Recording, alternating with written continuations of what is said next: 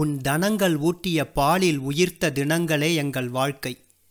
வந்து பிறந்த உயிர்களெல்லாம் வாழ்ந்து முடிக்கும் நாட்களெல்லாம் அன்னையின் நாட்கள்தான் என்பதால் தாயே உனக்கு தனியே தேவையில்லை ஓர் அன்னையர் தினம். என்ற என் கவிதையோடு நான் வாசிக்கப் போகும் இந்த கதையையும் கடந்து போன அன்னையர் தினத்தின் சுவடுகளாய் என்னை பெற்ற தாய்க்கும் என்னை நேசிக்கும் அனைத்து அம்மாக்களுக்கும் சமர்ப்பிக்கிறேன். எழுத்தாளர் திரு. ஜெயகாந்தன் எழுதிய சுமைதாங்கி சிறுகதை. ஹெட் கான்ஸ்டபிள் ஜெகநாதன் அந்த இளம் காலை பொழுதுலேயே தனக்கு அப்படிப்பட்ட ஒரு வேலை செய்ய வேண்டிய நிர்பந்தம் ஏற்பட்டதுன்னு தன்னுடைய விதியை நினச்சி நொந்துக்கிட்டு அந்த குப்பத்துக்குள்ளே நுழையிறாரு. முதல்ல ஒரு வீட்டு வாசல் கதவை தட்ட கதவு திறந்த இளம்பெண் வாசலில் போலீஸ் நிற்கிறத பார்த்துட்டு நம்ம புருஷன் வெளியே கூட போகலையே அப்புறம் என்ன பிரச்சனை வந்திருக்கும்? என்று குழம்பியவாறு என்ன சார் காலங்காத்தால வந்திருக்க? என்ன வேணும்? என்று கேட்க உங்கள் வீட்டில் பதினாலு பதினஞ்சு வயசில் பையன் இருக்கானா? எட்டாவது இல்லைனா ஒன்பதாவது படிக்கிற வயசில்? என்று கேட்டார். அதற்கு அந்த பெண்மணி ஆ இருக்கு சார். அது எங்கள் வீட்லேயே தங்க மாட்டேங்குது. ஸ்கூல் போக சொன்னாலும் போகாமல் எங்கேயாச்சும் சுற்றி நிற்குது இப்போ எதுக்கு சார் அதை பற்றி கேட்குற என்றால் குழம்பியபடி ஒன்றுமில்ல இப்போ உன் மவன் எங்கே இருக்கான்? என்று தொடர்ந்து கேட்க உள்ளே தான் தூங்கின்னு இருக்கான் சார் எழுப்புவா என்றாள் அந்த பெண். ஜெகநாதன் திருப்தி அடைந்தவராய் இல்லை வேணாம் தூங்கட்டும் என்றவரே பக்கத்து வீடு நோக்கி சென்றார். போலீஸின் இந்த செய்தியை கண்டு குழம்பியபடியே உள்ளே சென்றாள் அந்த பெண். பக்கத்து வீட்டில் கதவு திறந்திருக்க உள்ளே ஒரு இளம்பெண் தன் கைக்குழந்தையை மார்போடு அணைத்தபடி பால் கொடுத்து கொண்டிருந்தாள். போலீஸை பார்த்ததும் அங்கிருந்தபடியே என்ன சார்? என்று கேட்க அதே நேரம் அந்த அதிகாலை வெயிலே முகத்தை அறுப்பது போல் கொளுத்த கைக்குட்டியை எடுத்து முகத்தை துடைத்து கொண்டவராய் ஒன்றுமில்லம்மா குடிக்க கொஞ்சம் தண்ணி கொடு என்று கூறியபடி அந்த வீட்டு வாசலில் போடப்பட்டிருந்த கயிற்று கட்டிலில் உட்கார்ந்தார். ரொம்ப நேரமாய் வெயிலில் அலைந்தது அமர்ந்ததும் சற்று ஆசுவாசமாய் உணர்ந்தவர் இந்த வீட்டில் நாம் தேடி வந்த பையன் இருக்க வாய்ப்பில்லை. இவளை பார்த்தா ரொம்ப சின்ன பொண்ணா தெரியுறா. கை குழந்தை வேற இருக்கு. இவள்கிட்ட விசாரிக்காமையே அடுத்த வீட்டுக்கு போயிடலாமா? என்று நினைத்த அவரின் யோசனையை இந்தாங்க சார் தண்ணி என்ற அந்த பெண்ணின் குரல் கலைத்தது. அவளிடமிருந்து தண்ணீர் சொம்பை வாங்கி மடமடவென்று குடிக்கத் துவங்கினார். சேலை தலைப்பிற்கு பின் அந்த குழந்தை தாய்ப்பால் அருந்தும் சப்தமும் இவர் தண்ணீர் குடிக்கும் சப்தமும் கலந்து கேட்டது. தண்ணீரை குடித்து முடித்துவிட்டு காளி சொம்பை அவளிடம் நீட்டியபடி என்னம்மா இதுதான் தலைச்சங்குழந்தையா என்றார் வாஞ்சையுடன். இல்லைங்க சார் எனக்கு பதினெட்டு வயசுலேயே கல்யாணம் பண்ணி வச்சுட்டாங்க. முதல்ல ரெண்டு பிறந்து செத்து போச்சு இது நாலாவது. மூணாவதும் புள்ள தான் ஸ்கூல் போயிருக்கான் எட்டாவது படிக்கிறான் என்றாள். என்னது எட்டாவது படிக்கிற வயசில் உனக்கு புள்ளையா என்றவர் தொடர்ந்து உன் மவன் எந்த ஸ்கூலில் படிக்கிறான்? என்று கேட்க மார்க்கெட் பிரிட்ஜுக்கு கீழே இருக்கிற கவர்மெண்ட் ஸ்கூலில் தான் சார் படிக்கிறான் என்றாள். சற்று அதிர்ந்தவராய் எப்போ ஸ்கூல் கிளம்பி போனான் உன் பையன்? என்றார் தொடர்ந்து. அவன் கிளம்பி போய் அரை அவர் இருக்கும் சார் ஐஸ் வாங்க காசு கொடுத்தா தான் ஸ்கூல் போவேன்னு ஒரே அடம். நான் தரமாட்டேன்னு சொன்னேன். எங்கே கேட்குறான் புளிப்பானைக்கு கீழே வச்சிருந்த அஞ்சு ரூபாய் எடுத்துன்னு ஒரே ஓட்டமாக ஓடிட்டான் சார் எப்போ பார்த்தாலும் ஐஸ் தின்னு ஒரே ரோதனை சார் என்றாள். அவள் பேச பேச முன்னை விட அதிகமாய் வியர்த்தது ஜெகநாதனுக்கு.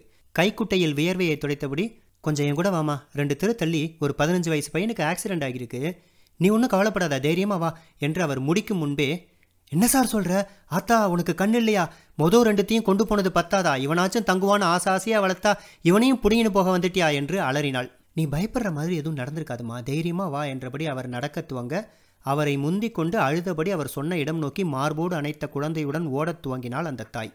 கடவுளே இந்த பையன் இவ பெத்த பையனா இருக்கக்கூடாது என்று அனிச்சையாய் அவளுக்காக பிரார்த்தனை செய்தபடி ஓட்டமும் நடையுமாய் அவளை பின்தொடர்ந்தார் ஜெகநாதன். ஓடியவள் போய் நின்ற இடத்தில் மக்கள் கூட்டம்.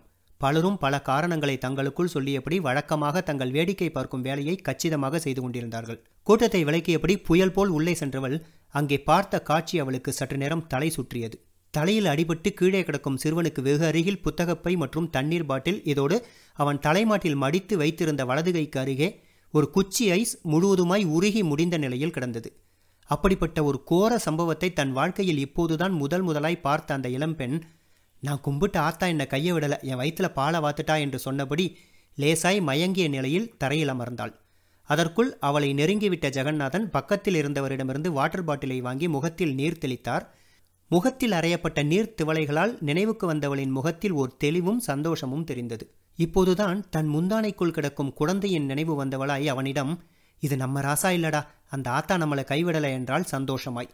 ஆனாலும் இப்படிப்பட்ட கோரமான சம்பவத்தை முதன் முதலில் இவ்வளவு நெருக்கமாக பார்த்ததின் நடுக்கம் இன்னும் அவளை விட்டு விலகாமல் இருக்கவே அவளை கைத்தாங்களாய் அழைத்து போய் அவள் வீடு இருக்கும் தெருவரை விட்டுவிட்டு வந்தவர் இவ்வளவுதான் தாய்ப்பாசமா செத்து கிடக்கிறவன் தம் பிள்ளை இல்லைன்னதுமே அந்த தாயோட முகத்தில் எவ்வளோ ஆனந்தம்?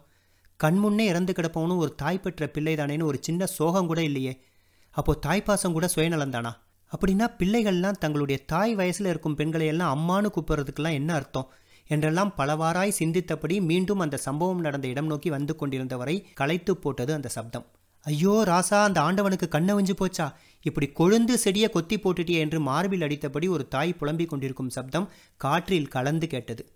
பதட்டத்துடன் கூட்டத்தை விலக்கிக் கொண்டு உள்ளே சென்றவர் கண்ட காட்சி அவர் ரத்தத்தை உறைய வைப்பதாய் இருந்தது. இறந்து கிடக்கும் அந்த பச்சை பிள்ளையின் தலைமாட்டில் அமர்ந்தபடி கதறி அழுது கொண்டிருந்தது வேறு யாரும் அல்ல அவரின் மனைவிதான். கைத்தாங்களாய் தன் மனைவியை அங்கிருந்து தூக்கியவர் அருகில் இருந்த தன் வீட்டு காய்கறி குடையையும் எடுத்துக்கொண்டு சற்று தள்ளியிருந்த ஒரு கடைவாசலில் தன் மனைவியை அமர வைத்தார். அழுது சிவந்த விழிகளிலிருந்து இன்னமும் தாரை தாரையாய் கண்ணீர் வந்து கொண்டிருக்க தன் கைக்குட்டையால் துடைத்து விட்டவாறே அமைதியா இருமா? பதட்டப்படாத என்றார். எப்படிங்க அமைதியாக இருக்க முடியும்? காய்கறி வாங்கிட்டு இந்த பக்கமாக வீட்டுக்கு போயிட்டு இருந்தேன். ஏதோ கூட்டமாக இருக்கேன்னு போய் பார்த்தா இன்னும் வாழ்க்கையே முழுசாக தொடங்காத இந்த பிஞ்சு செடியை வேரோட சாய்ச்சி போட்டிருக்காங்க. எப்படிங்க இதை பார்த்துட்டு அமைதியாக இருக்க முடியும்? என்னாலேயே தாங்கிக்க முடியலையே.